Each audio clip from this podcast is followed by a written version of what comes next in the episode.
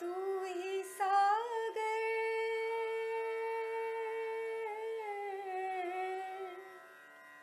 तू ही सागर है, तू ही किनारा। ढूंढता है तो किसका सहारा। ढूंढता है तो किसका सहारा। वह देखते हो? उस दिए को देखते हो?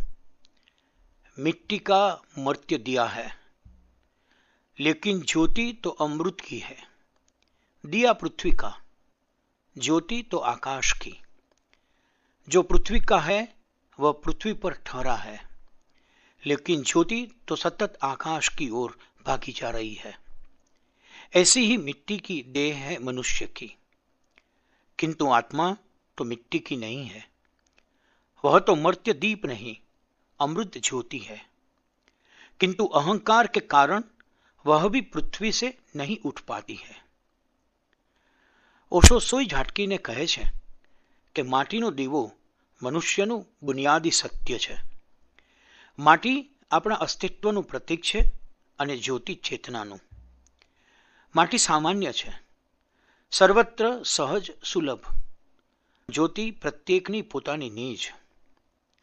આ દીવો જન્મથી મૃત્યુ સુધીની યાત્રાનો આપણો સથવારો છે. એટલે જ તો બાળક જન્મે ને તેની વિધાતાના લેખ છઠ્ઠીના દિવસે લખાય ત્યારે દીવો પ્રગટાવવામાં આવે.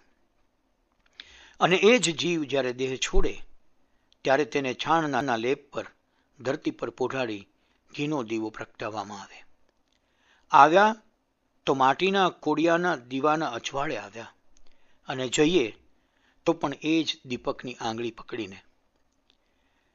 જ્યોતિ થઈ આવવાનું અને જ્યોતિમાં ભળી જવાનું. જીવનનું આ જ તો સમગ્ર ચક્ર છે. બુદ્ધે કહ્યું અપદીપો ભવ. તું જ તારો દીવો બન. પણ આપણે તે કઈ રીતે બનવાનું? એક ગામ પાસે એક ઊંચો પહાડ તેની ટોચ પર પહોંચવા માટે દસ માઇલની કપરી ચઢાઈ કરવી પડે. ગામના એક કોડેત ખેડૂતને જબરું આકર્ષણ. એકવાર હિંમત કરી તે તો ઉપડ્યો પહાડની ટોંચે પહોંચવા. દિવસ તપે તે પહેલાં ટોંચે પહોંચવા એ ખેડૂત રાજના ત્રીજા પ્રહરથી નીકળી ગયો. પહાડ પર ગાઢ અંધકાર હતો અને ખેડૂત પાસે એક નાની સી કાંડી હતી કે જેનો પ્રકાશ તો આગળના દસ ડગલા સુધી જ પહોંચતો હતો. ખેડૂત વિચારમાં પડી જાય છે અને ઊભો રહી જાય છે. તે વિચારે છે કે દસ માઇલ જવાનું અને આ પ્રકાશ તો માત્ર દસ ડગલા સુધીનો જ. તે પહાડની તળેટીથી થોડો જ આગળ વધી નિરાશ થઈ ઊભો રહી ગયો. ત્યાં એક વૃદ્ધ માણસ ખેડૂત કરતાં પણ નાનકો દીવો લઈ તેની પાસેથી નીકળી ઉપર ચડવા લાગ્યો. ખેડૂતે જરાક આગળ વધી પહેલા વૃદ્ધિને રોકીને પોતાની મૂંઝવણ કહી સંભળાવી. વૃદ્ધ તો હસી પડ્યા ને બોલ્યા, અરે મૂર્ખ દોસ્ત, દીવો નાનો છે તો શું થયું? તું એક એક ડગલું તો આગળ વધ, પછીના દસ દસ આપ મેળે પ્રકાશિત થતા રહેશે. અટકી જઈશ તો તારા હાથમાં જે પ્રકાશ છે ને, તે વેડફાઈ જશે.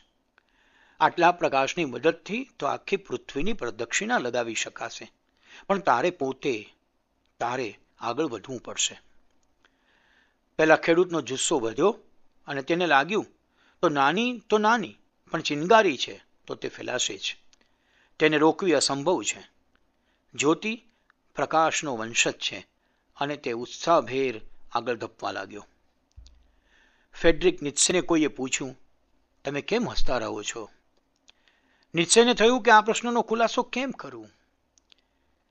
કેમ કે દોસ્ત, હું હસ્યા કરું છું, કારણ કે હું રડી ન પડું.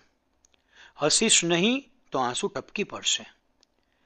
તેથી તો કોઈ પણ રીતે હસતો રહીને પોતાને ભૂલ્યા કરું છું. વાત સાચી છે. તમે પોતાને ભૂલો, પછી જ પ્રકાશ તમને નજરે પડે છે. બીમાર માનસિકતામાંથી બહાર આવવા, સ્વસ્થતાપૂર્વક સ્વીકારવું પડે કે હું જ મારો દીવો છું. માટીનું કોડિયું ઉઠાવો, તેને અક્ષય સ્નેહથી ભરી દો અને વાટના માથા પર જ્યોતિનું તિલક કરી દો. આ જ પ્રેમની પ્રજ્ઞા છે.